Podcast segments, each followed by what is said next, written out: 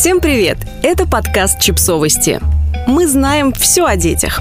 Четыре совета детям-перфекционистам и их родителям. Объясняем, как поддержать человека, который стремится делать все либо идеально, либо никак – Хотя перфекционизм до сих пор принято считать положительным качеством, он сильно усложняет жизнь человека. У перфекциониста нереалистичные требования к себе. Он выбивается из сил в погоне за успехом, смертельно боится неудачи и частенько впадает в прокрастинацию, потому что делай идеально или не делай вообще.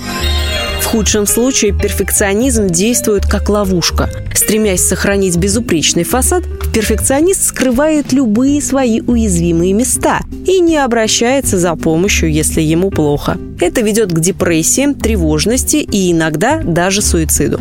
Перфекционизм закладывается в детстве и, как правило, становится результатом серьезного социального давления на подростков, а также ошибок в их воспитании. Не так давно в Clinical Psychology Revive вышла статья, в которой исследователи называют социально предписываемый перфекционизм серьезной проблемой общественного здравоохранения. Специалисты утверждают, что нужно срочно разрабатывать комплекс мер по профилактике этой проблемы и оказанию психологической помощи детям-перфекционистам. Затраты на то, чтобы быть идеальным, намного перевешивают преимущества.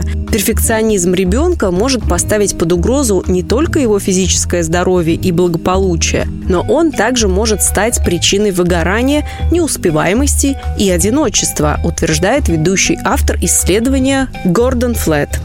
Соавторстве с Полом Хьюитом ученый написал книгу, которая называется «Перфекционизм в детстве и подростковом возрасте. Подход к развитию». В ней ученые дают советы, как сделать жизнь детей, неудержимо стремящихся к идеалу, чуть-чуть лучше.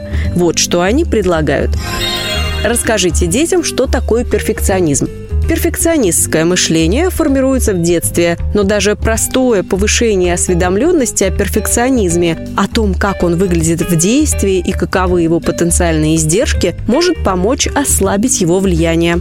Введите в семейный обиход понятие «достаточно хорошо» и объясните, что не все необходимо делать наилучшим образом. Расскажите детям истории других людей, которые боролись с перфекционизмом.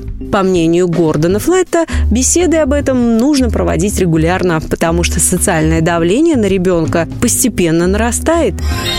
Нормализуйте отрицательные эмоции. Дети должны знать, что время от времени испытывать стресс и отрицательные эмоции – это нормально. Подтверждение эмоций, например, фразы «это, наверное, очень тяжело» или «я понимаю, что ты чувствуешь», могут помочь нормализовать их, и ребенок не будет чувствовать себя таким одиноким. Научите ребенка прощать себя и сострадать себе.